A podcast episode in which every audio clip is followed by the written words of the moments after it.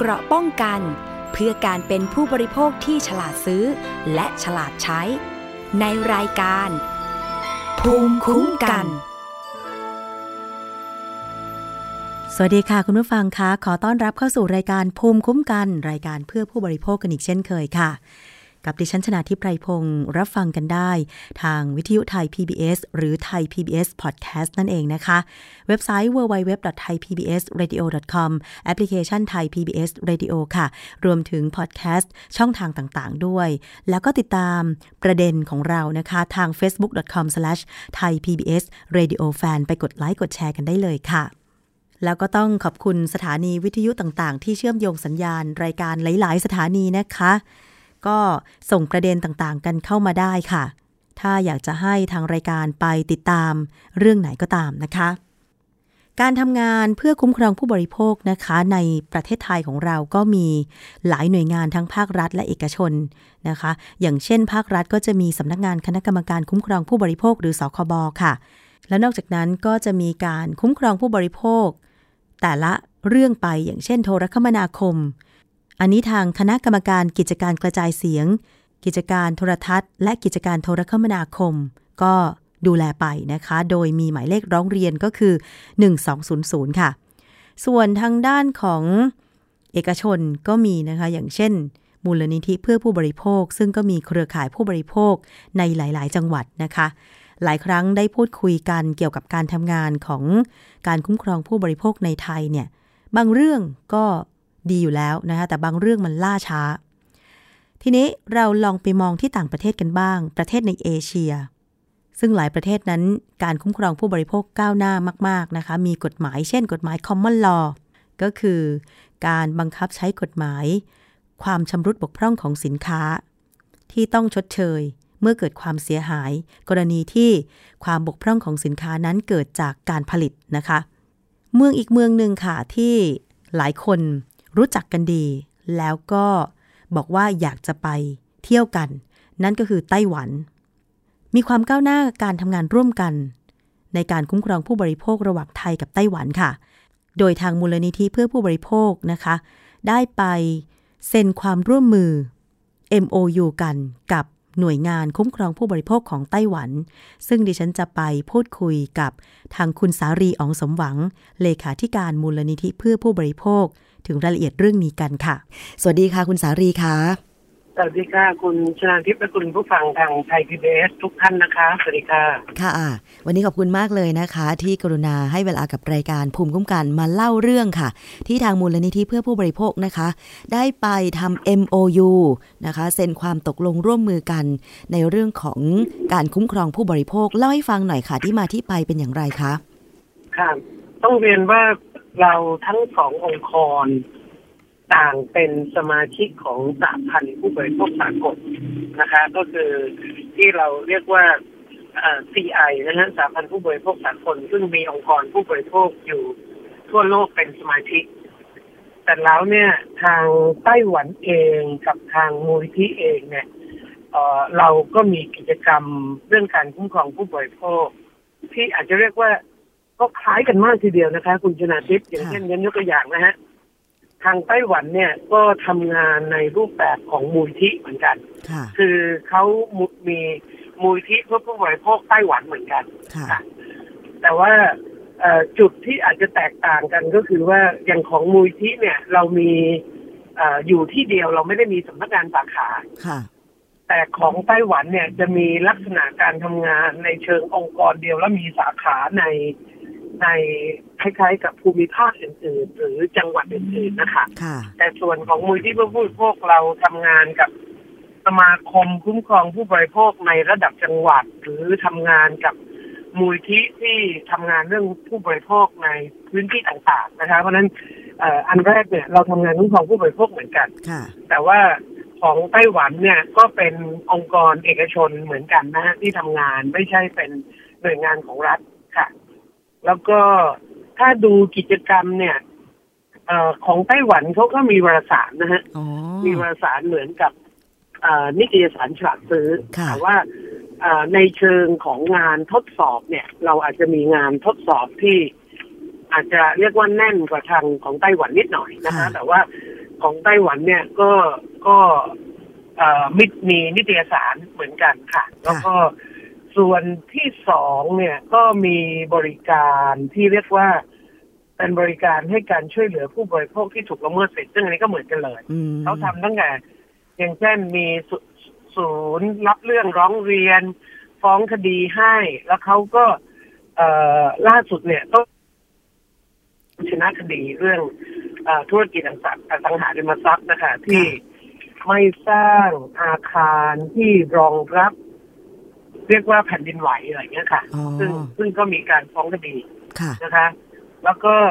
เอ่อซึ่งอันเนี้ยงานในส่วนนี้เนี่ยก็ทำผ่าน อาจจะเรียกว่าระบบเอ่ออาสาสมัครที่มามาช่วยสนับสนุนงานรับเรื่องร้องเรียนอ๋อค่ะก็คล้ายๆแล้กับวก็ที่มูลนิธิเพื่อผู้บริโภคเหมือนกันอย่างนี้ใช่ไหมคะค่ะคล้าย ๆ กันเลย แล้วส่วนที่สามเนี่ยก็จะเป็นส่วนที่เอ่ออันเนี้ยของทางมูลที่เราอาจจะทำเยอะกว่า เนื่องจากว่า มูลที่เนี่ยทำงานกับองค์กรผู้บริโภคอื่น หรือที่เรารวมตัวกันเป็นคณะกรรมการองค์การอิสระเพื่อการคุ้มครองผู้บริโภคภาคประชาชน หรือคอปชเนี่ยนะฮะค่ะซึ่งเพราะนั้นทำให้เรามีโอกาสทำงานนโยบายป้องกันปัญหาผู้บริโภคเนี่ยได้มากกว่า แต่ว่าของทางไต้หวันเนี่ยเขาก็เอาเอข้อเสนอจากงานรับเรื่องร้องเรียนไป ทำเป็นข้อเออเรียกร้องต่อรัฐบาลเช่นเดียวกันนะอ๋ฮะอแล้วก็วันที่เรียนไปเซนเมโอยูเนี่ย ก็เห็นได้ชัดว่าองค์กรผู้บริโภคที่นั่นเนี่ย ก็มีชื่อเสียงมากพอสมควรนะฮะค่ะก็เป็นการเชิญกระทันหันซึ่งเขาก็มีผู้สื่อข่าวมาหลายฉบับทีเดียว แล้วก็รวมทั้งเอ่อทีวีนะฮะค่ะที่ไต้หวันที่มา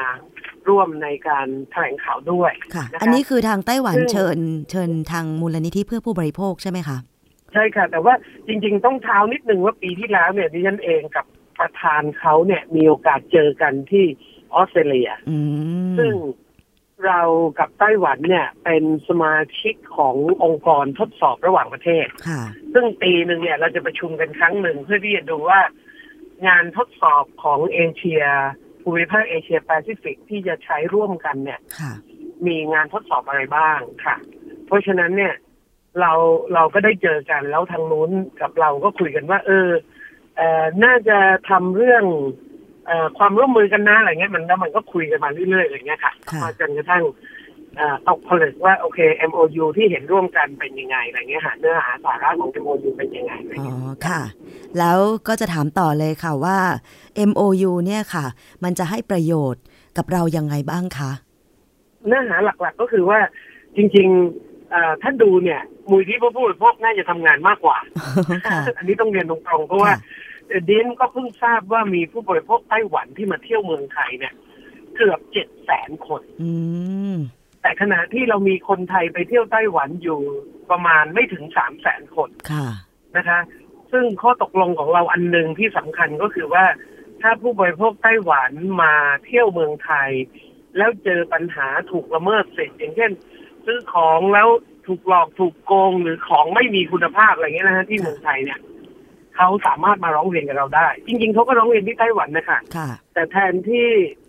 อองค์กรที่ไต้หวันจะต้องจัดการเนี่ยเขาสามารถประสานงานมาที่มูลที่เพื่อผู้บริโภคเพื่อที่จะให้เราช่วยสนับสนุนการแก้ไขปัญหา อืมก็คือไม่ต้องกลับไปที่ไต้หวันแล้วค่อยไปร้องที่ไต้หวันแล้วทางมูลนิธิที่ไต้หวันส่งเรื่องร้องเรียนมาทางเราอีกทีหนึ่งใช่ไหมคะก็คือ อยู่เมืองไทย ซื้อสินค้าไม่มีคุณภาพมีปัญหาเรื่องการบริโภคก็ร้องที่มูลนิธิเพื่อผู้บริโภคได้เลย แล้วก็จะส่งต่อเรื่องให้ไป จัดการปัญหาอย่างนี้ใช่ไหมคะ ใช่ค่ะ ก็คือเรียกว่าเราเอ่อต่างรับทำข้อตกลงกันว่าเราจะแก้ปัญหาผู้บริโภคข้ามแดนอืมก็คือ คือถ้าผู้บริโภคของประเทศไหนเจอปัญหา อย่างเช่นคนไทยก็เหมือนกันนะฮะค่ะผู้บริโภคไทยที่ไปปีหนึ่งเกือบสามแสนคนเนี่ย ไปไปซื้ออย่างเช่น หลายคนก็ชอบไปซื้อจักรยานพับได้อะไรเงี้ยนะฮะหรือซื้อของใช้ที่นู่น แล้วพบว่ามีปัญหาเนี่ย ก็สามารถมาร้องเรียนที่เราได้ แล้วเราก็จะดำเนินการให้ค่ะหรือว่าถ้าผู้บริโภคเขามาเมืองไทยแล้วพบว่ามีปัญหาก็เอ่อองค์กรที่ไต้หวันก็จะช่วยจัดการให้โดยที่คือทั้งสองฝ่ายก็จะประสานงานกัน อันนี้เป็นอืมเนื้อเนื้อหาหลักของความร่วมมือนะคะอืมส่วนส่วนที่สองเนี่ยที่เป็นเนื้อหาอีกส่วนหนึ่งของความร่วมมือนะคะ ก็เป็นเรื่องที่เรียกว่า เป็นเรื่องของการที่จะเก็บความลับนะคะซึ่งค่ะเรียนคิดว่าอันนี้ก็เป็นเรื่องสำคัญ ซึ่งเราและเขาก็ต่างจะเก็บความลับของคนที่ร้องเรียนค่ะค่ะก็คือ เรียกว่าเรื่องของผู้ร้องเรียนเนี่ย จะไม่ถูกเอาไปให้คนอื่นเผยแพร่หรือเอ่อเอาไปทำอะไรยกเว้นจะได้รับความยินยอมค่ะค่ะ ชื่ออย่างเป็นทางการของมูลนิธิเอ่อคุ้มครองผู้บริโภคที่ไต้หวันชื่ออะไรนะคะ Consumer Foundation ของอา ไทเปค่ะ อ๋อ ค่ะ ตรงๆแบบนี้เลยนะคะค่ะค่ะค่ะจะได้ทราบไว้ค่ะว่าตอนเนี้ยนักท่องเที่ยวไทยที่ไปเที่ยวไต้หวัน เริ่มจะเยอะขึ้นแล้วนะคะ คุณสารีเนื่องด้วยว่า อาจจะมีชานมไข่มุกมั้งคะหรือสภาพอากาศของไต้หวันที่ เย็นสบายแล้วก็บ้านเมืองเป็นระเบียบอย่างเงี้ยก็เลยทำให้นักท่องเที่ยวชาวไทยเดินทางไปเที่ยวไต้หวันเพิ่มมากขึ้น ก็จะได้ทราบกันนะคะว่าถ้าเกิดปัญหาไปซื้อสินค้าการไปใช้บริการที่ต่างๆ ในไต้หวันเนี่ยถึงแม้จะกลับมาเมืองไทยแล้วก็ยังคงร้องเรียนได้ผ่านมูลนิธิเพื่อผู้บริโภค เพื่อจัดการปัญหานะคะส่งต่อแก้ปัญหาผู้บริโภคข้ามแดน อันนี้ก็ถือว่าเป็นมิติใหม่หรือเปล่าคะคุณสารี เพราะว่าที่ผ่านมาเคยเกิดกรณีแบบนี้ไหมคะ จริง ๆ เคยมีค่ะ แต่ว่าที่ผ่านมามูลที่ก็อาจจะทำแบบไม่ค่อยเป็นทางการค่ะนะคะ อย่างเช่นเราเคยมีรถเอ่อที่ผลิตในอินโดนีเซียนะคะ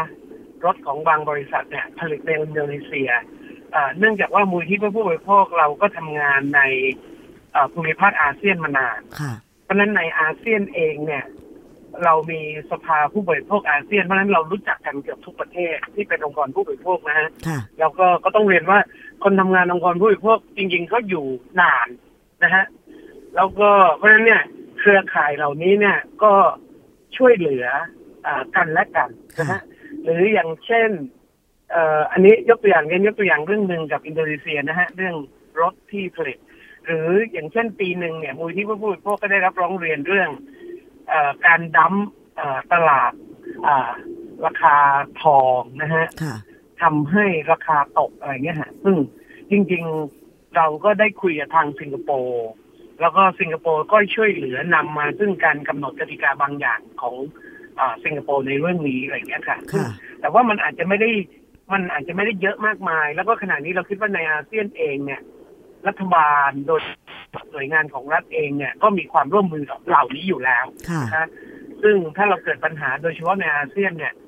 มันมีส่วนที่เรียกว่าคณะกรรมการคุ้มครองผู้บริโภคของอาเซียน ซึ่งเราสามารถเข้าไปรายงาน เราสามารถเข้าไปแจ้งเอ่อสินค้าอันตราย เราสามารถร้องเรียนข้ามแดนในสิ่งเหล่านี้ได้อยู่แล้ว แต่ก็ต้องเรียนว่าจริง ๆกลไกเหล่านี้ยังไม่ได้ ง่ายเหมือนอย่างที่เรียนพูดนะฮะค่ะ คือมันมีเอ่อปัญหามัตรงไหนอย่างเช่คะเพราเอ่อคือเวลาคนร้องเนี่ย บางทีมันก็หายไปกับสายลมและแสงแดด ร้องก็ร้องไปเพราะว่ามันใช่ไหมคะอ่าฮะมันไม่ได้มีการติดตามหรือบางที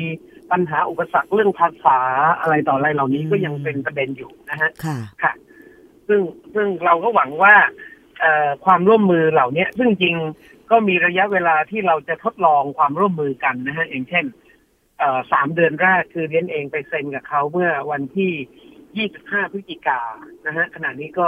เรียกว่าหนึ่งเดือนพอดีค่ะเพราะฉะนั้นเนี่ยเอ่อในสามเดือนเนี่ยเรามีสิทธิ์เปลี่ยนใจ ซึ่งอันนี้เราสองฝ่ายก็ตกลงกันเลยว่าเฮ้ยสมมุติว่ามีเรื่องร้องเรียนเข้ามาเยอะทั้งสองฝ่ายเนี่ยนะค่ะเราอาจจะต้องมาทบทวนกันอืมนะคะเอ่อหรือว่าในหนึ่งปีเนี่ยเราก็มีสิทธิ์ปรับปรุงว่า เราคิดว่าเราจะมีความร่วมมือในเรื่องอื่นเพิ่มไหมค่ะเอ่ออย่างเช่นเอ่อไต้หวันก็มีข้อดีที่มากกว่ามูลที่เพื่อผู้บริโภคนะฮะก็คือค่ะเขามีห้องทดลอง อ๋อ มีแลบของตัวเองอย่างนี้เลยเหรอคะ ใช่ค่ะเขามีห้องทดลอง แต่ว่าถึงแม้ว่าเขาอาจจะไม่ได้ทดลองอะไรได้มาก แต่ว่าอย่างน้อย เอ่อเขาก็อาจจะช่วยเหลือเราในบางเรื่องได้ ซึ่งถ้ามัน คือคือสมัยนี้อย่างเช่นเรียนยกตัวอย่างนะฮะค่ะการทดสอบสารเคมีเนี่ย ส่งไปต่างประเทศเนี่ย ถูกกว่าในประเทศอืมเพราะฉะนั้นเอ่อความร่วมมือในลักษณะนี้ในอนาคตเนี่ยก็อาจจะมีความเป็นไปได้ค่ะ ว่าเราอาจจะมีความร่วมมือกัน แล้วเพื่อนเราก็มีรายได้ด้วยถูกไหมค่ะฮะค่ะแล้วก็เอ่อเราก็ได้อ่าใช้แหล่งทดสอบที่ราคาถูก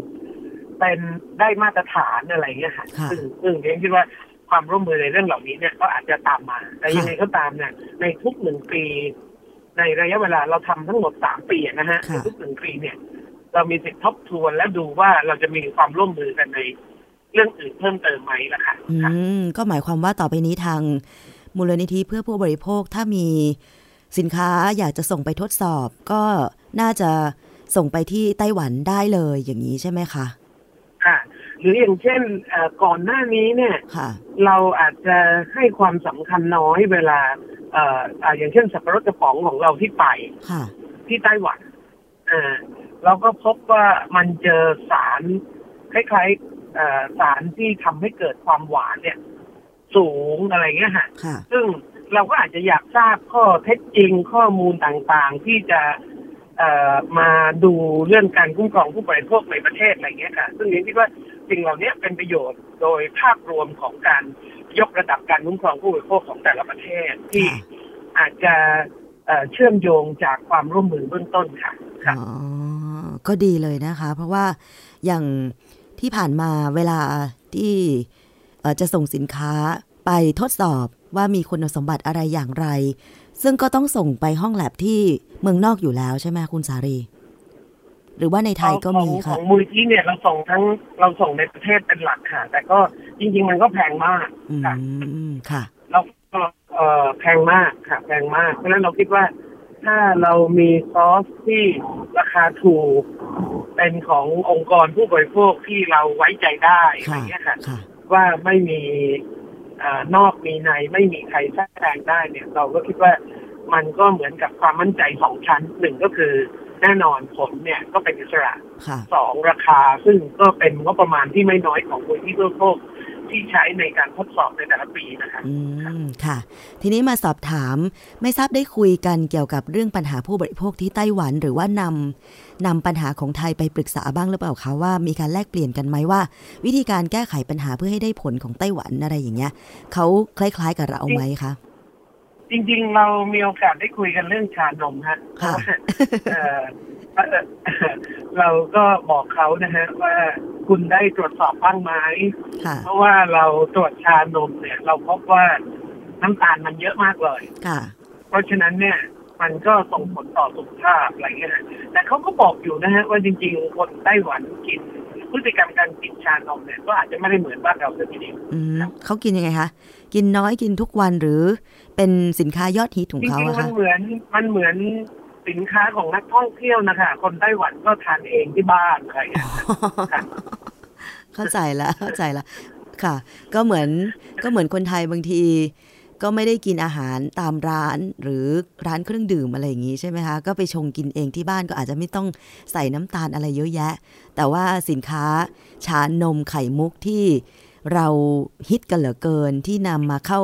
เข้ามาขายในเมืองไทยหลาย ๆ ยี่ห้อ แล้วก็แบบไม่ได้ราคาถูกๆเนี่ยนะคะ คือคนไต้หวันเองก็ก็คิดว่ามันเป็นสำหรับนักท่องเที่ยวเขาก็ไม่ได้รับประทานหรือว่าดื่มเป็นประจำอย่างนี้ใช่ไหมคะ ช่ค่ะ แล้วก็อีกเรื่องหนึ่งที่ได้คุยกันนะฮะเนื่องจากว่าจริงๆไต้หวันกับเราเนี่ยเอ่อเงินเนี่ยแทบจะอัตราเดียวกันค่ะนะฮะก็คือหนึ่งบาทต่อหนึ่งบาทนะฮะเพราะฉะนั้นเราก็คุยกับเขาว่าเอ่อสภาวะเศรษฐกิจเนี่ย มันอาจจะใกล้เคียงกันมาก เพราะฉะนั้นเนี่ย ส่วนหนึ่งที่น่าสนใจก็คือการทำเรื่องเอ่อเอ consumer เอ่อ product ที่ดูเรื่อง price comparative ก็คือเรียกว่า อาจจะพูดว่าเป็นการเปรียบเทียบราคาสินค้าระหว่างสองประเทศอะไรเงี้ยอืมซึ่งอาจจะคือคือถ้าเราดูอย่างเราจะเห็นนะฮะเอ่อบ้านเราเนี่ยบางทีเรียนก็คิดว่าสบู่เนี่ยเอ่อเราแพงกว่าที่ลอนดอนนะฮะค่ะ เป็นไม่ได้ อย่างนั้นเหรอคะคือเนี่ยใช่ค่ะเพราะว่าเอ่อสินค้า consumer product บ้านเราเนี่ย ยังต้องการการโฆษณา ซึ่งนั้นเป็นต้นทุนที่สูงมาก แล้วเราก็ทุกอย่างเรียกว่าเรา โฆษณาเพื่อการเข้าถึงของผู้บริโภคหมดทั้งทั้งๆที่สินค้าพื้นฐานเหล่านี้จริง ๆ มันไม่มีความจำเป็นต้องโฆษณาถูกไหมอืมสบู่แชมพูแชมพูมันก็เหมือนกันกับทุกยี่ห้อค่ะใช้น้ำยาล้างพื้นทำเหมือนกันทั้งหมดอะไรเงี้ยค่ะที่ทำให้เกิดฟอง คือเพราะฉะนั้นแต่นี้คิดว่าประเด็นเนี้ยก็ทำให้มันอ่าอาจจะยกระดับเอ่อเอ่อราคาสินค้าในประเทศไทยที่ก็ต้องถือว่าเอ่อ มีราคาที่ไม่ไม่ถูกเลยทีเดียวเมื่อเปรียบเทียบอย่างเช่น เราก็อาจสนใจเรื่องที่กำลังเป็นประเด็นอยู่อย่างเช่นเรื่องผ้าอนามัยค่ะเทียบกับราคาเอ่อเอ่อฟาสต์ฟู้ดหนึ่งชิ้นอะไรเงี้ยฮะค่ะซึ่งดูแล้วมันเป็นยังไงอะไรเงี้ยฮะซึ่งยังคิดว่าความร่วมมือที่เกิดขึ้นเนี่ย มันสามารถขยายผลไปในเรื่องอื่นๆได้ที่อืมอืมที่เราจะทำงานร่วมกันครับค่ะ ก็หวังว่าในอนาคตเดี๋ยว ถ้าเกิดว่ามีความร่วมมือกันต่อไป การเปรียบเทียบราคาสินค้าระหว่างไทยกับไต้หวันว่ามันมีราคาที่เป็นอย่างไร คือ ค่าเงินมันจริง ๆ มันควรจะเป็นยังไงคะคุณสารี คือ ค่าเงินมันใกล้เคียงกัน ราคาสินค้า หรือบริการมันควรจะใกล้เคียงกันด้วยไหมคะ ถูกต้องค่ะ อย่างเช่น สมมุติยกตัวอย่างนะฮะว่าเอ่อข้าวหนึ่งมื้อระหว่างเขากับเราเนี่ย ควรจะใกล้เคียงกัน ตอนนี้ใครแต่ว่าถูกจริงๆหรือแพงกว่าเราคะเรา เอ่อมันขึ้นอยู่กับว่าคุณทานอะไรอ๋อแต่ว่าเพราะฉะนั้นเนี่ยมันก็มันก็อาจจะต้องไปดู หรือบางทีเราอาจจะไปยกตัวอย่างบางส่วนนะฮะอย่างเช่น อาจจะดูกลุ่มเอ่อสินค้าบริโภคอุปโภคสบู่ยาสระผมเนี่ย เราพบว่าที่นู่นถูกมาก อืมค่ะนะฮะสบู่ยาสระผมแชมพูพวกเนี้ยถูกมาก ค่ะ แต่ขณะที่บ้านเราเนี่ยแพงกว่า ค่ะอ๋อ ซึ่งเป็นสินค้าที่จำเป็นเราต้องใช้ทุกวันอยู่แล้วนะคะใช่ค่ะ ค่ะ เพราะฉะนั้นแล้วเราก็จะเห็นว่าว่ายี่ห้อใหญ่ที่โฆษณาก็เอ่อบ้านนั้นก็จะมียี่ห้อนั้นทันทีอะไรเงี้ยฮะโฆษณามีผลต่อลูกค้านะคะเพราะบางคนเป็นก็น่าจะยังมีผลอยู่ค่ะ เพราะบางคนชอบอยากรู้อยากลองไงคะว่ามีสินค้าอะไรใหม่ แล้วมันจะดีเหมือนที่โฆษณาไหม ถ้าดีก็ซื้อต่อถ้าไม่ดีก็จบแค่นั้นอะไรอย่างเงี้ย น่าจะ น่าจะเป็นในแง่นี้มากกว่าใช่ไหมคะ ค่ะ หลังจากไป MOU มาอะแล้วมีแนวคิดยังไงในการที่จะปรับใช้วิธีการของเขาที่ดีๆ กับในเมืองไทยหรือว่าต้องการสะท้อนปัญหานี้ ให้กับหน่วยงานของรัฐยังไงบ้าง ว่าเนี่ยมันเป็นหนทางที่ดีเป็นทางออกผู้บริโภคอย่างเงี้ยค่ะไต้หวันเขายังทำแล้วคือแล้วอยากเสนออะไรบ้างคะคือต้องเรียนว่าระบบอาสาสมัครนะฮะระบค่ะบ อาสาสมัครที่ที่เอ่อมาช่วยสนับสนุนงานองค์กรผู้บริโภคค่ะซึ่งเอ่ออย่างเช่นงานรับเรื่องร้องเรียนเนี่ย ใช้ระบบอาสาสมัครทั้งหมดเลยอืมนะคะซึ่งอันนี้ก็อาจจะคล้ายบ้านเราเพียงแต่ว่าเออของเขาเนี่ยเอ่อความเป็นเอกภาพมันมาก เนื่องจากว่ามันเป็นเหมือนองค์กรเดียวกันอืมแต่ขณะที่บ้านเราเนี่ย ภารกิจขององค์กรผู้บริโภคในแต่ละองค์กรเนี่ย มันก็มีความแตกต่างกันอยู่ ค่ะ เพราะฉะนั้นเนี่ยเอ่อจุดแข็งจุดอ่อนของแต่ละองค์กรเนี่ยก็อาจจะมีความแตกต่างกัน แต่ขณะนี้ก็ต้องเรียนว่าองค์กรผู้บริโภคหลักๆที่เอ่อในแต่ละจังหวัดเนี่ยก็ทำงานรับเรื่องร้องเรียนมากขึ้นนะฮะเพื่อที่จะให้ได้เอ่อช่วยสนับสนุนการจัดการปัญหาของผู้บริโภคในเรียกว่าในระดับที่ ใกล้ชิดผู้บริโภคมากที่สุด เพราะฉะนั้นอืมองค์กรที่ทำงานร่วมมือ เป็นพันธมิตรเป็นเครือข่ายกันกับมูลที่ผู้บริโภคต่างก็ทำงานรับเรื่องร้องเรียน ซึ่งนี้คิดว่า อันนี้เองแหละที่จะเอ่อขยายผลไปสู่เอ่อความร่วมมือในเรื่องอื่นๆซึ่งแต่ว่าเออของไต้หวันก็อาจจะเรียกว่ามันเหนียวแน่นเนื่องจากเป็นองค์กรเดียวกันอืค่ะมค่ะ ทางคุณสารีอยากจะให้องค์กรผู้บริโภคในไทย เป็นองค์กรเดียวกันบ้างไหมคะ เออจริง ๆ ก็คิดว่าขณะนี้มันก็มีความพยายามที่จะให้มีสภาผู้บริโภคค่ะ คือพอเรามีเอ่อในลักษณะที่เป็นเครือข่ายเนี่ย ความเป็นตัวแทนของผู้บริโภคโดยรวมเนี่ย มันก็มีข้อจำกัดนะคะ แม้กระทั่งมูลที่ผู้บริโภคเราทำงานมานานเนี่ย เรายังบางทีเรายังไม่กล้าประกาศเลยว่าเราเป็นตัวแทนผู้บริโภคถูกไหมอืมเพราะฉะนั้นขณะนี้จริงๆ เรามีกฎหมายจัดตั้งสภาองค์กรผู้บริโภค ซึ่งเรียนเองก็อยากเห็นว่า พอมันมีตัวนี้ปุ๊บเนี่ย มันทำให้องค์กรผู้บริโภคเนี่ย มีความเป็นหนึ่งเดียวกันมากขึ้น เป็นเอกภาพกันมากขึ้น แล้วก็ช่วยสนับสนุนการ เรียกว่าการอ่าทำงานคุ้มครองผู้บริโภคให้เข้มแข็งมากยิ่งขึ้นนะครับค่ะ ก็อยากเห็นด้วยเหมือนกันนะคะ การแก้ไขปัญหาผู้บริโภคจะได้รวดเร็วมากยิ่งขึ้นค่ะ วันนี้นะคะ ขอบคุณรายละเอียดต่างๆนะคะ จากคุณสารีอองสมหวังเลขาธิการมูลนิธิเพื่อผู้บริโภคมากเลยนะคะ ที่กรุณามาเล่าถึงการไปทำ MOU นะคะ ไปเซ็นสัญญาความตกลงความร่วมมือกันระหว่างองค์กรผู้บริโภคของไทยกับของไต้หวันนะคะ เราก็ได้มีโอกาสฟังนะว่าเขาทำงานกันอย่างไร เราทำงานเป็นอย่างไรมาเปรียบเทียบปัญหากัน แล้วสิ่งจะร่วมมือกันเพื่อพัฒนาให้มันก้าวทันกับโลกยุคใหม่ที่ มันไม่ใช่แค่ การโฆษณาทางสื่อหลัก มันมีสื่อรอง มันมีสื่อออนไลน์ แล้วตอนนี้โลกมันไปไวมากเนี่ยเราจะแก้ปัญหา ให้ไวตามโลกที่ก้าวไปได้อย่างไรใช่ไหมคะท้ายนี้คุณสารีอยากจะฝากอะไรถึงคุณผู้ฟังผู้บริโภคบ้างคะคือคือดีคิดว่าองค์กรผู้บริโภคต้อง ต้องปรับตัวเยอะนะคะ ในยุคที่มีความเปลี่ยนแปลงมากมายนะคะ เพราะถ้าเราไม่ปรับตัวแล้วก็ไม่ตามให้ทันเนี่ย เราองค์กรผู้บริโภคเองก็อาจจะถูกดิสรับได้เหมือนกัน เพราะฉะนั้นจริงๆเนี่ยคิดว่าความเข้มแข็งศักยภาพในการให้การช่วยเหลือ การคิดให้มากไปกว่าเรื่องที่คนมาร้องเรียนการที่จะทำงานให้เกิด การทำงานที่ต่อเนื่องในระดับจังหวัดในด้านพื้นฐานของผู้บริโภคเลยนะฮะเรายังมีปัญหาเรื่องความปลอดภัยของผู้บริโภคนะฮะยังไม่ต้องคิดเรื่องช้อยของผู้บริโภคก็ได้ ความปลอดภัยที่สำคัญของผู้บริโภคเนี่ยเป็นเรื่องอะไรบ้างนี้คิดว่าเอ่อต้องทำในเรื่องพวกนี้ให้เกิดความชัดเจนมากขึ้น แล้วก็พัฒนาไปให้เกิดความสำเร็จในด้านต่าง ๆ นะคะก็จะทำให้องค์กรผู้บริโภคเองเนี่ย ก็ อาจจะเรียกว่าเป็นตัวแทนของผู้บริโภคได้จริงตามเจตนารมณ์ของรัฐธรรมนูญ แล้วก็เจตนารมณ์ของกฎหมายสภาองค์กรผู้บริโภค ซึ่งก็สามารถมีสภาผู้บริโภคในระดับจังหวัดได้ด้วยค่ะค่ะ วันนี้ขอบพระคุณคุณสาลีนะคะ เดี๋ยวโอกาสต่อไปถ้ามีประเด็นไหนที่น่าสนใจ เกี่ยวกับผู้บริโภคอีกก็เรียนเชิญ พูดคุยกันในรายการภูมิคุ้มกันนะคะ ยินดีค่ะ คุณชนาทิพย์แล้วก็สวัสดีคุณผู้ฟังทางภูมิคุ้มกันนะคะ ค่ะ สวัสดีค่ะ เอาละค่ะผู้ฟังก็ได้ไปเปิดโลกนะคะ การทำงาน คุ้มครองผู้บริโภคที่ไต้หวัน แล้วก็ความร่วมมือระหว่างไทยกับไต้หวันด้วย ก็หวังว่าเดี๋ยวในอนาคตค่ะ ถ้าไปเที่ยวไต้หวันแล้วเกิดปัญหาอะไรนะคะ ก็สามารถร้องเรียนผ่านทางมูลนิธิเพื่อผู้บริโภคจะได้มีการประสานงาน เพื่อแก้ไขปัญหาต่อไป ซึ่งหลายคนบอกว่า ตอนนี้ไต้หวันเป็นอีกหนึ่งเมืองที่อยากจะไปเลยทีเดียวนะคะ แล้วก็อาหารเนี่ยเขาบอกว่าอาหารก็อร่อย รสชาติใกล้เคียงกับเมืองไทยนะคะ ราคาก็ใกล้เคียงกัน อืม น่าสนใจทีเดียว แล้วยิ่งมีความร่วมมือคุ้มครองผู้บริโภคแบบนี้แล้วก็เป็นทางเลือกอีกอย่างหนึ่งด้วยเหมือนกันค่ะ ช่วงนี้รายการภูมิคุ้มกัน ขอพักกันครู่หนึ่งนะคะ แล้วเดี๋ยวช่วงหน้ากลับมาติดตาม คิดก่อนเชื่อค่ะ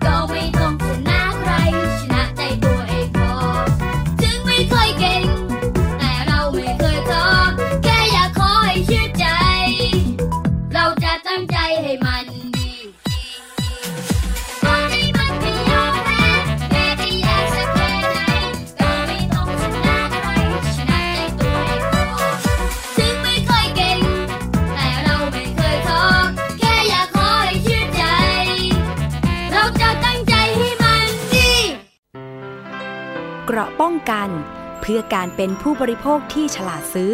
และฉลาดใช้ ในรายการ ภูมิคุ้มกัน รายการภูมิคุ้มกันรายการเพื่อผู้บริโภคนะคะ ช่วงนี้เราไปติดตาม คิดก่อนเชื่อกับดรแก้วกังสดานนภัยนักพิษวิทยาค่ะวันนี้นะคะใครที่ย้อมผมบ่อยๆ เนี่ยต้องฟังทางนี้เลยค่ะว่า การย้อมผมเป็นการเสี่ยงมะเร็งเพื่อสวยหรือไม่ ไปฟังกันค่ะ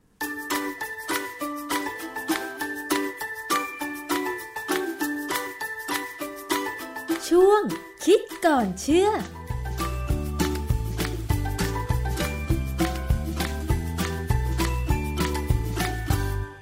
ช่วงคิดก่อนเชื่อกับดรแก้วกังสดานนภัยนักพิษวิทยากับดิฉันชนาทิพไพรพงศ์นะคะ วันนี้มา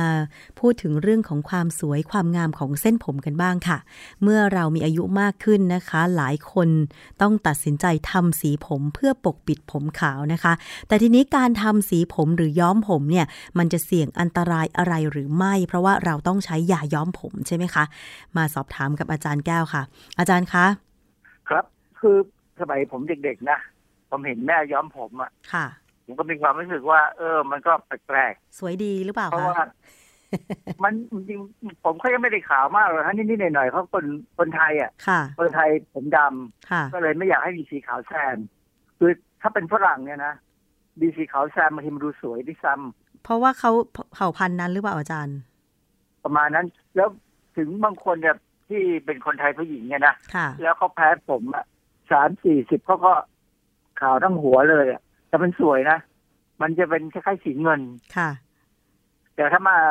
ขาวเมื่อสักหกสิบกว่าเนี่ยนะค่ะมันจะขาวแบบไม่เป็นเงินเนี่ยมันจะขาวแบบขาวอะขาวแบบงอกอะอ๋อนะค่ะประเด็นประเด็นคือคนไทยเราไม่ชอบให้ให้ให้ให้ตัวเองดูแก่ค่ะทั้งที่ความจริงเนี่ยบางครั้งเนี่ยถ้าเราผมงอก หรือเป็นผมสีดอกเราเนี่ย แล้วตัดให้มันดูดีเนี่ยนะอือมันฮึก็สวยได้ มันไม่ถึงกับ เลวร้ายหรอก พอบางคนทนไม่ได้ไปย้อมหน้าเหี่ยวแต่ผมดำปีเนี่ยผมว่ามันยิ่งกว่าหลอกอีกนะก็ก็เห็นหลายๆคนเนี่ยนะแต่บางคนที่เขาดำจริงๆเพราะว่าค่ะเผ่าพันธุ์เขาไม่มีงอกมีรู้จักรู้จักอาจารย์ท่านหนึ่งนะค่ะ ก็แก่กว่าผมสักสองปีเนี่ย ไม่มีผมงอกเลยอะ ค่ะ ผมก็แล้วผมก็คุยก็บอกว่าเขาก็บอกว่าเขาไม่ได้ย้อมผมเขาเป็นอย่างเงี้ยตระกูลเขาไม่มีคนผมงอก ค่ะผมว่ามันโชคดีโชคร้ายก็ไม่รู้นะ เพราะว่าบางครั้งเนี่ยการที่คนมีผมดอกสีเราๆเนี่ยนะค่ะมันดูภูมิฐานนะอันนั้นสำหรับผู้ชายมันดูอาจารย์ ผู้หญิงก็โอเค มันก็ดูน่าเชื่อถือดีแหละนะแต่ผู้หญิงมักนเป็นไปตามวัยผู้หญิงมักจะทนไม่ได้ค่ะ เมื่อมีผมงอก เพราะเหรอว่าจริง ๆ คนจะล้อผู้หญิงว่าผู้ผู้หญิงแก่มากกว่าผู้ชายแก่ แต่ทีนี้ถ้าสมมติว่าเราไป ย้อมผมหรือทำสีผมเนี่ยไม่ว่าจะเป็นสีอะไรก็ตาม ในยาย้อมสีผมเนี่ยมันมีอะไรอาจารย์ คือคือยาย้อมผมเนี่ยมันมีสามแบบ ตามที่ผมเข้าไปดูในเน็ตนะคือ ผมไม่ใช่ผู้เชี่ยวชาญเรื่องนี้ แต่ว่าอยากรู้ค่ะเขาบอกบางอย่างเนี่ย มันมันคล้ายๆแบบที่เขาโฆษณาว่า เอามาเหมือนกับเอาทาหวีแล้วก็เอาป้ายไปที่ผมเนี่ยแล้วอ่าผมมันก็จะดำมันก็จะเปลี่ยนสีเลยเนี่ยนะค่ะคือเขาฉาบที่ผิวผิวของผมผมค่ะเพราะฉะนั้นพวกนี้ สระปั๊บก็หลุดเลย ก็มันค่อยๆหลุดออก มันมันมันมันจะค่อนข้างจะไม่อยู่อะมันไม่ได้ซึมไปไหนค่ะคือถ้าแบบกึ่งถาวรเนี่ย มันจะฉาบที่เส้นผมและแทรกเข้าไปตามเกล็ดผมผมเนี่ย ถ้าถ้าเราดูตามโฆษณาเขาเนี่ยเขาก็พยายามทำแอนิเมชันให้ดูเห็นว่ามันเป็นเกล็ดมันเป็นเกล็ดซ้อนกันอยู่นะค่ะเพราะฉะนั้นถ้าสีมันแทรกเข้าไปตามเกล็ดได้เนี่ย มันก็จะทนหน่อยแต่สักห้าหกครั้งก็จะหลุดค่ะเอ่ออันนี้ตัวอย่างที่เป็นสารธรรมชาติก็มีเฮนน่าอืมนะค่ะหรือสารสกัดคาโมไมล์ที่เป็นสีแดง ผมย้อมผมแดงอะไรก็ตามเนี่ยนะค่ะผมก็เห็นอาจารย์ท่านหนึ่งที่จุฬาท่านเดินมาผมแดงว่าเอออาจารย์ผมสวยดีฮะค่ะคือ คือผมมันขาวท่านก็เอาซะให้มันแดงไปเลย ให้มันจบๆไปเลยดูให้มันแปลกไปเลย ก็โอเคก็ไม่ว่ากัน แต่ว่าคนที่ย้อมผมสีประหลาดเนี่ย ต้องทำตัวให้ประหลาดตามผมด้วยนะ มันถึงจะเก๋ มันถึงจะเก๋ เช่นแต่งหน้าแต่งตัวอะไรอย่างนี้ใช่ไหมคะ ก็แล้วก็เห็นมีตัวอย่างหมอบางคนใช่ไหมที่อ๋อทำผมคือถ้าเขาไม่ทำผมเนี่ยเขาบอกเขาตัวเองเขาก็ไม่เขาก็รับนะไม่ทำผม ไม่ไม่ทำสีผมเนี่ยเขาเขาจืดมากเลยค่ะจริงอะนะทีนี้อีกอันหนึ่งแบบที่สามจะเป็นย้อมสีแบบถาวรอันนี้มันก็คือมันท้าวอดในระดับหนึ่งนะค่ะแต่ว่ามันจะเป็นการกัดสีผม และทำให้ผมเนี่ยสีแบบ ไม่ไม่ไม่มีแม้กระทั่งสีขาวมันดูแบบจะจะใสเลยมั้งแล้วก็เติมสีลงไปใหม่ อันเนี้ยมันจะแทรกเข้าไปในชั้น ที่เราเรียกว่าเคอราตินเคอราตินนี่ก็เป็นโปรตีนชนิดหนึ่งนะย้อมเคอราตินให้มันออกสีก็เลยค่ะคือสีผมเนี่ยมันเป็นเม็ดรวงวัตถุ ซึ่งพอเราอายุมากเนี่ย มันจะไม่ทราบมันก็กลายเป็นสีขาว สีขาวของโปรตีนธรรมดาอะไรอย่างเงี้ยนะค่ะทีนี้ประเด็นที่เป็นปัญหาที่ ผมรู้มานานพอสมควรแล้ว เพราะว่าเคยมี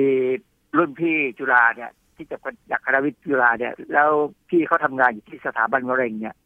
เขาก็ทำวิจัยเรื่องสารพิษสารก่อมะเร็งก่อกลายพันธุ์เนี่ยเขาก็เคยบอกบอกกับผมว่าไอ้ยาย้อมผมในเมืองไทยนะยี่ห้อหนึงอะค่ะที่คนไทยใช้มากเลยอะคือเวลาบอกว่าย้อมผมดำเนี่ยก็ไอ้ยี่ห้อนี้แหละ ซึ่งคนไทยก็รู้จักกันนะค่ะปรากฏว่าเขาบอกว่ามันมีสารก่อมะเร็งอยู่ในนั้นอืม คือเมืองไทยเนี่ยยาย้อมผมมันเป็นมันเป็นเครื่องสำอางใช่ไหมค่ะเพราะฉะนั้นการขึ้นทะเบียนอะมันไม่ยาก แล้วมันไม่ก็ไม่ไม่ก็มีการดูอะไรมากมายนะครับมันก็แค่เหมือนกับ แค่รู้ว่าใครเป็นคนผลิตแล้วนำเข้ามาถ้าถ้ามีปัญหาเนี่ยก็จะตามมาคุยกันนะมันไม่เหมือนอาหารนะอาหารเนี่ยมันมีระเบียบมีกฎค่อนข้างเยอะนะฮะเอ่อที่ที่เขาก็บอกว่ามันมีสารตัวหนึ่งอะที่เขา ในในยาย้อมผมตัวเนี้ย มันมีสารชื่อพาราฟีนิลินไดเอมีนซึ่งตัวมันเองเนี่ยยังไม่ใช่สารก่อมะเร็ง หรือก่อกลายพันธุ์นะฮะต้องเอาไปทำปฏิกิริยากับไฮโดรเจนเปอร์ออกไซด์ไอ้เจ้าไฮโดรเจนเปอร์ออกไซด์เนี่ย เป็นตัวที่เปลี่ยนสารพาราฟีนิลีนไดเอมีนเนี่ยให้กลายเป็นสารที่ออกซิไดซ์แล้ว มันจะทำให้ผมเป็นสีดำค่ะปรากฏว่าไอ้ตัวเนี้ยไอ้ตัวที่ออกซิไดซ์ที่เป็น ผลที่มันทำปฏิกิริยากับไฮโดรเจนเปอร์ออกไซด์แล้วเนี่ย มันกลายเป็นสารก่อกลายพันธุ์ในในแบคทีเรีย ซึ่งเป็นสายพันธุ์พิเศษนะทีนี้นอกจากนี้เนี่ยเขาก็ไปศึกษาในหนูเลยพอในผลมีผลว่ามีปัญหาในแบคทีเรียเนี่ยนะก็ต่อไปทำที่หนู ปรากฏว่าเอ่อหนูตัวเมียเนี่ย ที่ได้ไอสารตัวนี้ทาบนผิวหนังหรือฉีดใต้ผิวหนังก็ตามเนี่ยประมาณ18เดือนที่จะเป็นสภาพระยะเวลาเหมือนกับคนที่ย้อมผมทั้งทั้งชีวิตเลยนะ ปรากฏว่าหนูเนี่ย มันมีมะเร็งที่ต่อมน้ำนม ต่อมน้ำนมนี่ก็คือ mammary gland ซึ่งคือเป็นเป็นเป็นเซลล์กลุ่มที่จะผลิตน้ำนม ถ้าเราตั้งตั้งท้องอะนะค่ะแต่ถ้าใครไม่ตั้งท้องต่อมนี้ก็จะไม่ทำงานทีนี้การที่มันไปทำให้ต่อมเนี่ยกลายเป็นมะเร็งได้เนี่ย ก็แสดงว่าสารตัวนี้ไปกระตุ้นนะฮะแล้วก็ยังไปพบว่านอกจากที่เต้านมที่เต้านมแล้วเนี่ยนะจะมีปัญหาแล้วเนี่ย ยังไปเกิดเนื้อร้ายที่มดลูก นะแล้วมีการทำให้ที่เรียกว่าเกิดเนื้อเยื่ออ่อนที่อยู่รอบกล้ามเนื้อต่างๆ เนี่ย กลายเป็นมะเร็งได้ด้วย ค่ะไอ้ไอ้ประการหลังเนี่ยเป็นอันที่เป็นอันที่อันที่น่ากลัวมาก เพราะว่ามันดูไม่ออกว่ามันเป็นมะเร็งที่อวัยวะไหน คือบางคนเนี่ยนะผมเคยเห็นเนี่ยบางคนเนี่ย หมอใช้ยาที่เรียกว่าคีโม หรือยาเคมีบำบัดกันนะใช้จนหมดแล้วเท่าที่มีอยู่ในสต็อก เนี่ย ก็ทำลายมันไม่ได้ เพราะหาไม่เจอว่ามันอยู่ไหนค่ะคือจริงๆมันไปอยู่ตามเนื้อเนื้อเยื่ออ่อนที่อยู่ตามกล้ามเนื้อต่างๆ กระจายไปทั้งตัวเพราะฉะนั้นประเภทหลังเนี่ย ไม่ค่อยไม่ไม่ค่อยรอดนะฮะทีนี้ปรากฏว่า ไอ้สารพาราฟีนิลีนไดเอมีนที่ถูกออกซิไดซ์และก่อให้เกิดมะเร็งในหนูเนี่ยปรากฏปรากฏว่ามันไม่ทำให้หนูตัวผู้เป็นอะไร มันเลือกเพศอะ ค่ะจริงๆแล้วตามทฤษฎีของพิษวิทยาเนี่ย การที่มันเลือกเพศเนี่ยแสดงว่าฮอร์โมนมีผล ฮอร์โมนเนี่ย เป็นตัวที่ทำให้ความไวของเซลล์ที่จะกลายเป็นมะเร็งเนี่ย ในผู้หญิงหรือในตัวเมียเนี่ย มากกว่าในตัวผู้ค่ะ อันนี้พวกที่เป็นพวกข้ามเพศเนี่ยเขาจะไม่มีปัญหาอืมเพราะว่าฮอร์โมนเขาจริงๆ มันคือฮอร์โมนเพศชายค่ะ แล้วเซลล์เขาจะไม่ค่อยไวกับเพศหญิงเท่าไหร่หรอกแล้วยกเว้น ยกเว้นว่าเขา เขาพยายามปรับมาตั้งแต่เด็กๆตัวเล็กๆเนี่ยนะแล้วเขาปรับจนมันกลายเป็นเหมือนกับเป็นผู้หญิงอย่างอย่างคนที่ข้ามเพศบางคนที่เป็นดาราเนี่ยค่ะเป็นผู้หญิงเหมือนผู้หญิงมากเลย คนพวกนี้อาจจะเริ่มไวหน่อยนะแต่ถ้าเป็นประเภทมาข้ามเพศเมื่ออายุมากแล้วเนี่ยก็ไม่น่าจะมีปัญหาอะไรค่ะนะเออทีนี้ผมไปเจองานวิจัยนั้นอันหนึ่งเข้ารายงานในวารสาร International Journal of Cancer ปี 2019 เนี่ย มีบทความหนึ่งเกี่ยวกับยาย้อมผม แล้วก็อีกอันหนึงเป็นเป็นยายืดผมนะฮะเขาบอกว่าไอ้สองตัวเนี่ย มันก็ทำให้เกิด breast cancer หรือมะเร็งเต้านมได้ค่ะแต่ความจริงเขาใช้คำว่าความเสี่ยงมากกว่า ไม่ใช่บอกว่าทุกคนจะต้องเป็นนะค่ะมันเป็นงานวิจัยแบบระบาดวิทยาเนี่ยที่เขาดูในคนอเมริกัน ผิวดำกับผิวขาว แล้วสรุปออกมาว่า ยาย้อมผมกับยายืดผมเนี่ย มักจะทำให้ผู้หญิงผิวดำ เสี่ยงต่อการเป็นมะเร็งสูง ค่ะนะมะเร็งเต้านมเนี่ยวันนี้ผมก็พยายามนั่งนึกว่าเอ๊ะคนไทยเรานี่ผิวดำหรือผิวขาว ผิวเหลือง มันเหลืองเฉพาะบางคนนะบางคนนี่ผมว่าก็ดำพอสมควรนะอาจารย์งานวิจัยเขาบอกไหมว่าทำไมมันมีผลกับผิวดอันนี้เป็นเผ่าพันธุ์นะำค่ะปกติแล้วเนี่ย คนอเมสมมติเราพูดถึงผิวดำคือพวกอ่าแอฟริกันใช่ไหมใช่ คนแอฟริกันเนี่ย มีความไวมากกับการเป็นมะเร็งทั้งผู้หญิงผู้ชายเลยนะเหรอคะถ้าเป็นถ้ามะเร็งนั้นมันไปเกี่ยวกับระบบฮอร์โมนด้วยอ๋อเช่นอวัยวะที่ฮอร์โมนควบคุมเลยเช่นเต้านม เช่นอันทะ เช่นอะไรต่างๆที่ที่มันต้องมีฮอร์โมนไปไปดูแลให้ให้ทำงานเนี่ยนะคนผิวดำก็จะเป็นมากกว่าคนผิวขาว คนไทยเนี่ยถึงเราบอกว่าผิวเหลือง ผิวเหลืองมันก็เหลืองเฉพาะบางส่วนนะของประเทศนะ แต่บางส่วนของประเทศนะเช่นปากใต้เนี่ยผมว่าเขาดำนะอืมค่ะ เพราะฉะนั้นเขาจะเสี่ยงไหม่ก็ไม่รู้คือ เรายังไม่เคยมีงานวิจัยที่ดูถึงสีผิวเรื่องฮอร์โมนและความเสี่ยงของมะเร็ง คือเราไม่มีเงินพอจะทำวิจัยพวกนี้ด้วยนะ เพราะว่างานวิจัยระบาดวิทยาเนี่ย มันใช้เงินเยอะมากค่ะและต้องตามกันเป็นสิบสิบปีค่ะนะฮะอย่างในอเมริกาเนี่ย เวลาเขาจะทำงานวิจัยระดับระดับทั้งประเทศเนี่ยนะเขาใช้วิธี ให้สถาบันสถิติแห่งชาติเนี่ยเป็นคนทำแล้วเขาให้ผลประโยชน์ เช่น ใครเข้าร่วมในงานวิจัยเนี่ย ก็จะได้รับการดูแลเกี่ยวกับการตรวจร่างกายประจำปีการรักษาสุขภาพคือเหมือนกับฟรีตลอด แต่ว่าคือเป็นเป็นอาสาสมัครเนี่ยค่ะก็จะได้รับการบริการอืมบ้านเรายังไม่ทำอย่างนั้นความจริงถ้าจะทำเนี่ย มันก็จะได้ประโยชน์นะใช่เราก็คนไทยนี่ไม่ได้เป็นคนเชื้อชาติเดียวค่ะ คนไทยนี่มีหลายเชื้อชาติมากเพ ราะฉะนั้นเนี่ยเรื่องของการที่รักสวยรักงาม แล้วก็ไปใช้ยาย้อมผมไปใช้ยายืดผมบางคน ผมหยิกก็อยากตรงบางคนผมตรงก็อยากหยิกความต้องการหลากหลาย ซึ่งพวกนี้ไม่ใช่น้ำยานะค่ะเป็นน้ำยาเท่านั้นเลย ซึ่งมันก็ทำให้เกิดความเสี่ยงอะอาจารย์ยาย้อมเพราะว่าผมก็มีสีสีๆใช่ไหมคะ แต่ถ้าเป็นน้ำยาดัดผมล่ะอาจารย์มันคล้ายกันไหม คนละเรื่องฮะน้ำยาดัดผมนี่คือมันไปทำให้เกิดการ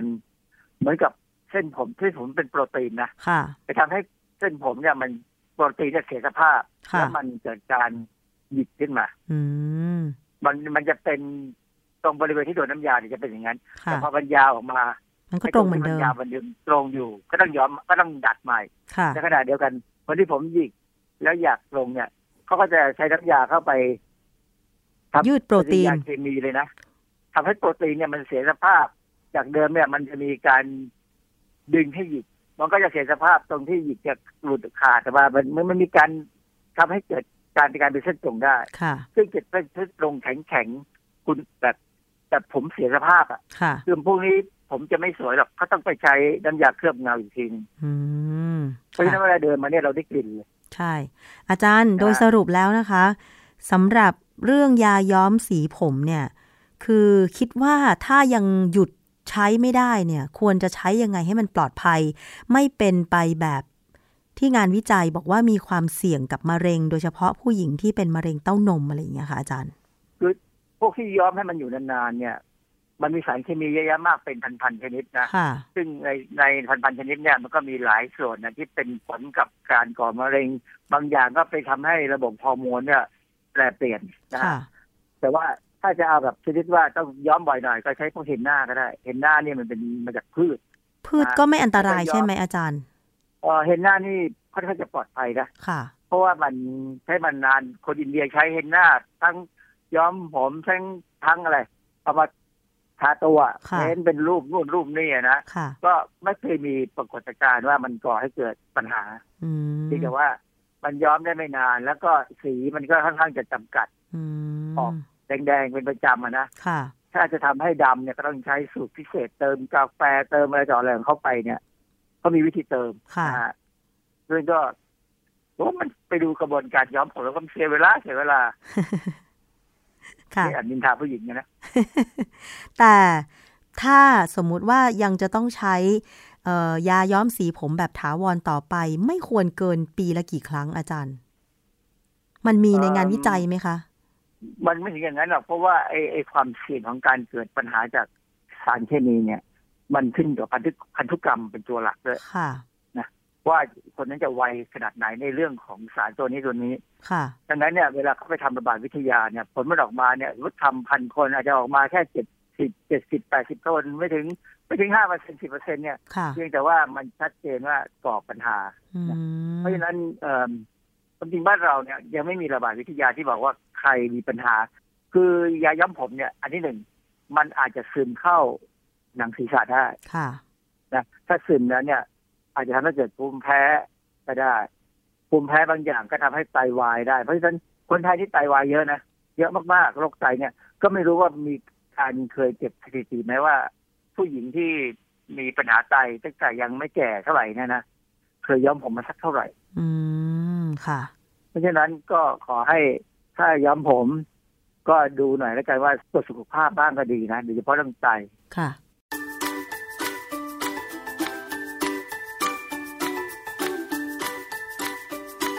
ช่วงคิดก่อนเชื่อ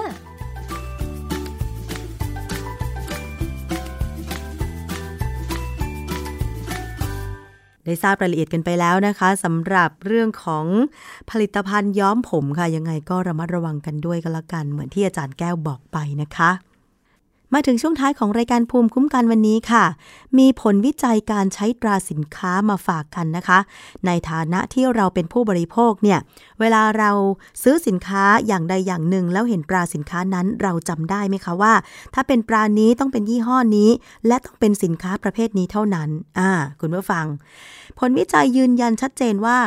การใช้ตราสินค้าที่เสมือนตราสัญลักษณ์ของเครื่องดื่มแอลกอฮอล์ทำให้ประชาชนส่วนใหญ่ สามารถรับรู้และเข้าใจได้ทันทีว่า ตราน้ำดื่ม ตราน้ำแร่ ตราโซดา ตราบริษัท คือตราเครื่องดื่มแอลกอฮอล์มีผลในการจูงใจให้ดื่มทั้งทางตรงและทางอ้อมค่ะคุณผู้ฟัง โดยเครือข่ายนะคะ ได้นำรายงานวิจัยฉบับนี้ไปมอบให้กับ คณะกรรมการควบคุมเครื่องดื่มแอลกอฮอล์ระดับจังหวัดในทุกจังหวัด และจะติดตามการควบคุมตราเสมือนอย่างใกล้ชิดค่ะ ผู้ช่วยศาสตราจารย์บุญอยู่ขอพรประเสริฐ สาขานิเทศศาสตร์ คณะศิลปศาสตร์ มหาวิทยาลัยเกริกนะคะ กล่าวว่าตราเสมือนที่ผู้ประกอบธุรกิจ เครื่องดื่มแอลกอฮอล์นำมาใช้ ส่วนใหญ่ คล้ายคลึงกับตราสัญลักษณ์ของเครื่องดื่มแอลกอฮอล์ที่เรียกว่าแบรนด์ DNA นะคะ คือตราสินค้าที่นำมาใช้กับผลิตภัณฑ์อื่น จะมีแก่นหรือลักษณะสำคัญของเครื่องดื่มแอลกอฮอล์แฝงอยู่ทำให้ผู้ที่พบเห็นเข้าใจแล้วก็รับรู้ และจดจำได้ทันทีว่าเป็นเครื่องดื่มแอลกอฮอล์สอดคล้องกับผลวิจัยที่ทำการสำรวจ การใช้แบรนด์ DNA ของเครื่องดื่มแอลกอฮอล์ไปใช้กับผลิตภัณฑ์อื่น ทั้งน้ำแร่ โซดา น้ำดื่ม ตราบริษัท เพราะว่าร้อยละ 70 เมื่อเห็นตราเสมือน ก็จะรับรู้และจดจำได้ทันทีว่า เป็นตราเครื่องดื่มแอลกอฮอล์และมีผลในการจูงใจให้ดื่มทั้งทางตรงและทางอ้อมนะคะ นายภัยสารลิ้มสถิต กรรมการควบคุมเครื่องดื่มแอลกอฮอล์ระบุว่า การใช้กฎหมายควบคุมเครื่องดื่มแอลกอฮอล์ลงโทษผู้ประกอบการที่ใช้ตราเสมือน ยังมีปัญหาทำความเข้าใจเรื่องตีความ และเห็นว่าบริษัทควรจะพิจารณาปรับปรุง เพื่อไม่ให้นำไปแก้ไขดัดแปลง หรือใช้เครื่องหมายที่มีลักษณะคล้ายคลึงกันทำให้ประชาชนเข้าใจผิดว่าเป็นการโฆษณาเครื่องดื่มแอลกอฮอล์ค่ะ โดยในช่วงเทศกาลปีใหม่นะคะ หรือเทศกาลต่างๆ เนี่ย ผู้ประกอบการก็มักจะจัดกิจกรรม อย่างเช่นลานเบียร์สตรีทฟู้ดมีการใช้ตราเสมือน แต่ในงานกลับมีเบียร์สะท้อนว่ากฎหมายไม่มีความหมาย ทั้งนี้ค่ะจะนำรายงานวิจัยฉบับนี้ มอบให้คณะกรรมการควบคุมเครื่องดื่มแอลกอฮอล์ระดับจังหวัดทุกจังหวัดเพื่อพิจารณา ในการที่จะดำเนินการเพื่อควบคุมไม่ให้มีการใช้ตราเสมือนของสินค้า บริษัทเครื่องดื่มแอลกอฮอล์เหล่านี้ใช้อีกต่อไปหรือดำเนินการอย่างใดอย่างหนึ่งนะคะ คุณผู้ฟัง อะ อันนี้ก็เป็นผลของการจดจำตราของสินค้าต่างๆนะคะ ที่อาจจะพอเห็นปุ๊บ อะ ถึงแม้เขาจะบอกว่าเป็นน้ำดื่ม เป็นโซดา แต่เราก็เข้าใจทันทีว่าอ๋อมันก็เครือของบริษัทเครื่องดื่มแอลกอฮอล์นั่นแหละใช่ไหมคะ แต่ทั้งนี้ทั้งนั้นคุณผู้ฟัง เครื่องดื่มแอลกอฮอล์เนี่ย เรารับทราบกันอยู่แล้วว่ามันมีผลกระทบอย่างไรกับสุขภาพร่างกาย ก็ลองพินิษพิเคราะห์ เอาเองก็แล้วกันนะคะ แล้วถ้าเกิดดื่มเนี่ยต้องไม่ขับ ไม่ว่าจะเป็นเหล้าเบียร์เครื่องดื่มของมึนเมาอื่นๆนะคะ ก็คือคงจะต้องมีที่มีทางของตัวเองล่ะค่ะ เมื่อคุณรู้ว่าคุณยังเลิกดื่มไม่ได้ คุณก็ต้องเลิกพฤติกรรม ดื่มเครื่องดื่มแอลกอฮอล์แล้วไปขับยวดยานพาหนะทุกประเภท อันนี้ด้วยความปรารถนาดีจริง ๆ นะคะ เพราะว่าสถิติของอุบัติเหตุทางท้องถนนของเมืองไทยเนี่ยสูงเป็นลำดับต้นๆ เรียกได้ว่า แทบจะอันดับหนึ่งของโลกอยู่แล้วนะคะ เราสูญเสีย ผู้คนจากเหตุอุบัติเหตุทางท้องถนนเยอะมาก จากเมาแล้วขับก็เยอะ บางคนไม่เมาแต่ ถูกคนเมาแล้วขับรถชน ก็พิกลพิการไปก็มี อันนี้น่าเห็นใจน่าสงสาร เพราะฉะนั้นก็ดื่มไม่ขับ ดื่มแล้วนอนอยู่กับบ้านดีกว่า หรือดื่มให้น้อยๆ ถ้าเลิกดื่มได้ ก็จะดีกับสุขภาพของคุณนั่นแหละนะคะ คุณผู้ฟัง ด้วยความปรารถนาดีค่ะ จากรายการภูมิคุ้มกันรายการเพื่อผู้บริโภคนะคะ วันนี้หมดเวลาลงแล้วค่ะ ดิฉันชนะทิพไพรพงศ์ต้องลาไปก่อน สวัสดีค่ะ ติดตามรับฟังรายการย้อนหลังได้ที่เว็บไซต์และแอปพลิเคชันไทย PBS Radio ไทย PBS ดิจิทัล Radio วิทยุข่าวสารสาระ เพื่อสาธารณะและสังคม